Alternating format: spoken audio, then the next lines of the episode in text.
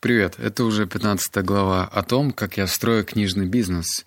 И все эти подбизнесы, которые появляются в моей жизни, они, как видишь, тоже имеют место быть. Сегодня я тебе расскажу про еще один провал, а также про два новых проекта, которые я уже запускаю.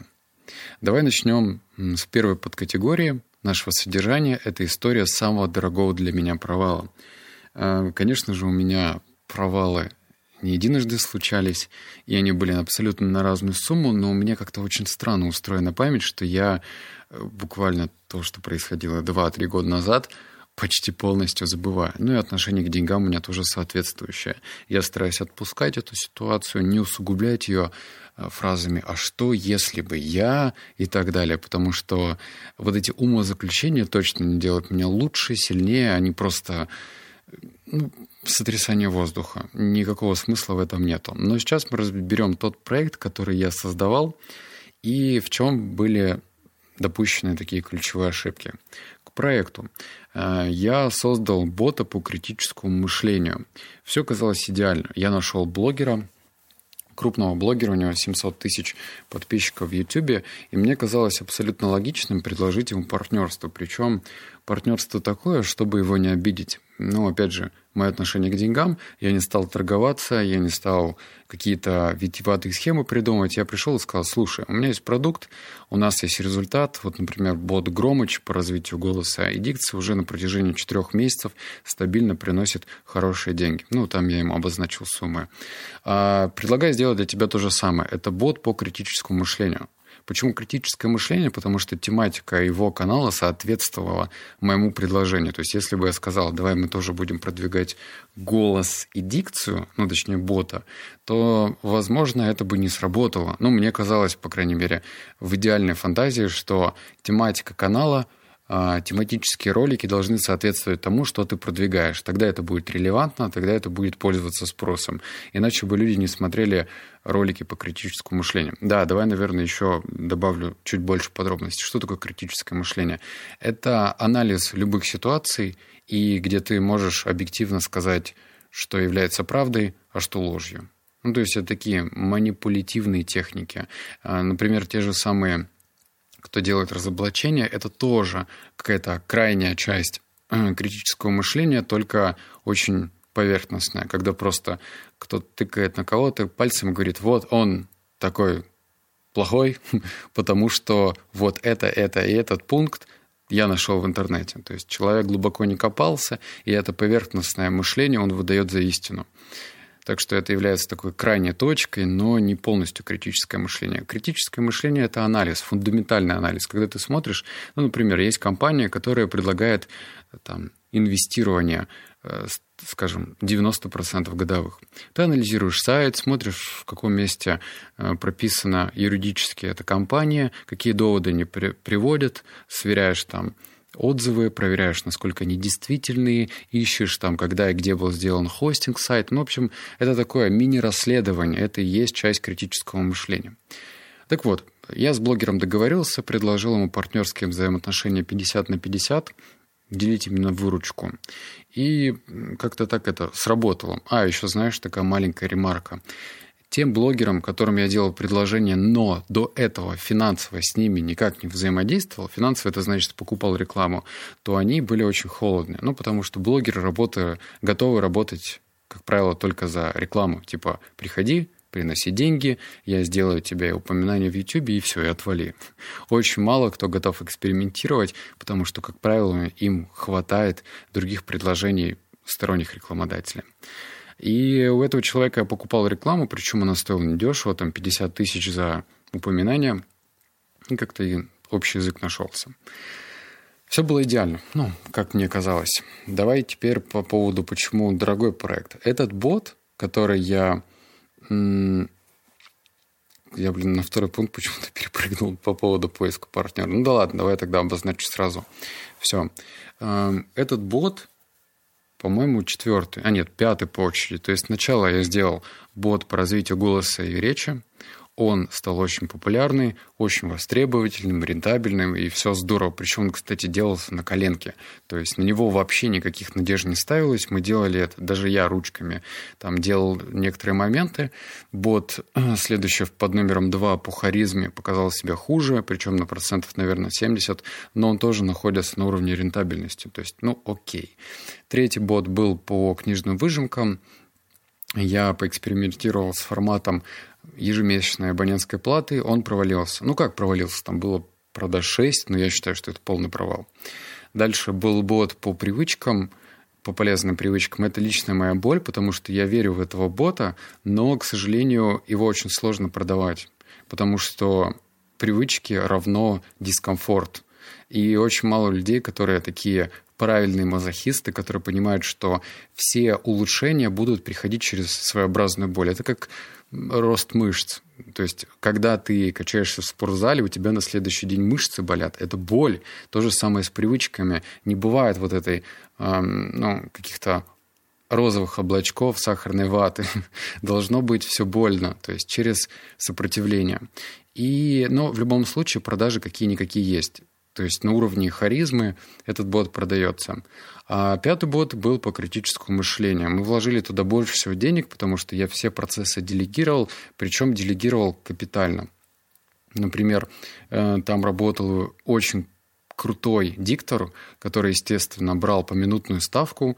У него не было, ну, я не мог его нанять на работу, и приходилось там согласовывать с ним бриф, текст. Затем он делал там запись на студии звукозаписи, отправлял мне. Потом мы еще в следующий раз накладывали эффекты. Ну, в общем, это такая дополнительная работа, и я хочу сказать так, что, например, голос Таноса из «Мстителей» там условно 3-4 минуты обошелся бы в 150 тысяч рублей. Ну, потому что это уже как бы актер дубляжа. Они себя не дикторами называют, а вот актер дубляжа. А нам нужен был такой персонаж колоритный, по типу Ганнибала Лектора. То есть Ганнибал Лектор в сюжетной линии должен э, обучать человека критическому мышлению. Затем я сделал сценарную часть, обратился к, к редактору, который мне очень давно пишет текст, и он, ну, через некоторое время начал наглеть. Я его в этом не обвиняю, но это нормально. То есть он растет, и ценник у него повышался. У меня есть редакторы, которые пишут дешевле, а он пишет, ну, прям незадешево. В итоге он написал всю сценарную часть. Напомню, что... А что ж, напомню, я же не рассказывал даже. Этот бот... Э, это было такой прыжок веры. Он не просто обучал критическому мышлению, но там есть сюжетная линия. То есть ты в роли молодого агента если ты смотрел фильм «Молчание огня», то, наверное, помнишь, что молодой агент спускается в подземелье, э, в тюрьму, где держат самого опасного преступника. Этот преступник был Ганнибал Лектор. И Ганнибал Лектор учил детективам разным приемам, как можно находить преступников, других преступников. Та же самая сценарная ветка была сделана в боте, то есть там текстовое общение, целый квест, там в некоторых моментах идет озвучка, когда Ганнибал Лектор с тобой общается, э, целые формы ответов. Ну, в общем, мы техническую часть бота сделали очень функциональной. Там можно было э, ну, голосовать, принимать решения, по каким критериям сайт там является мошенническим. В общем, заморочились нехило. Как оказалось, никому это нахрен не нужно. Мы сделали два упоминания в телеграм-канале этого YouTube-блогера – у него сколько там, 45 тысяч человек. По-моему, активировала бот полторы тысячи человек, и из них два человека купили. Причем сначала был ценник 2 900, потом мы ценник снизили до 1900. Хотя доходимость бота была на очень хорошем уровне. То есть процентов, наверное, 40 людей, ну ладно, там 30 процентов, они тратили, вот представь на секунду, час времени – находясь в боте, играя в эту игру. И в тот момент, когда нужно было сделать продажи, они сливались. А, я посмотрел в боте, нашел этих людей, мы разослали им, сделали рассылку с вопросом вообще, что вам не понравилось. Там люди, конечно же, осторожно отвечали, что, мол, круто, круто, там очень все это включается и воображение, и нравится все, но, платить я за это не буду. А, потом мы ковырялись, добавили геймификацию, ни хрена не сработало, добавили выводы, что человек получит, пользователь получит после прохождения, тоже не сработало. В итоге сейчас этот бот, в котором принимало участие 5 человек, он находится в заморозке. Ну, точнее, я уже смирился с тем, что я выкинул много денег. А я погоревал, конечно, полдня, но потом смирился с этим, то, что да ладно, ну, значит, так и должно быть. Возможно, этот бот еще обретет свою вторую жизнь, но, видимо, в другом формате, потому что те люди, а точнее, та целевая аудитория этого блогера, это все-таки, э, назовем их так, юные зрители, они не готовы платить такие деньги. Ну, видимо, знаешь, я еще сейчас не сейчас, а достаточно давно понял вот эту фразу «не денег» или «не готовы платить». Видимо, она же берется не просто так. Люди не готовы платить, потому что они не чувствуют этой ценности. Мы же идем к стоматологу даже, когда у нас зубы болят. Правильно?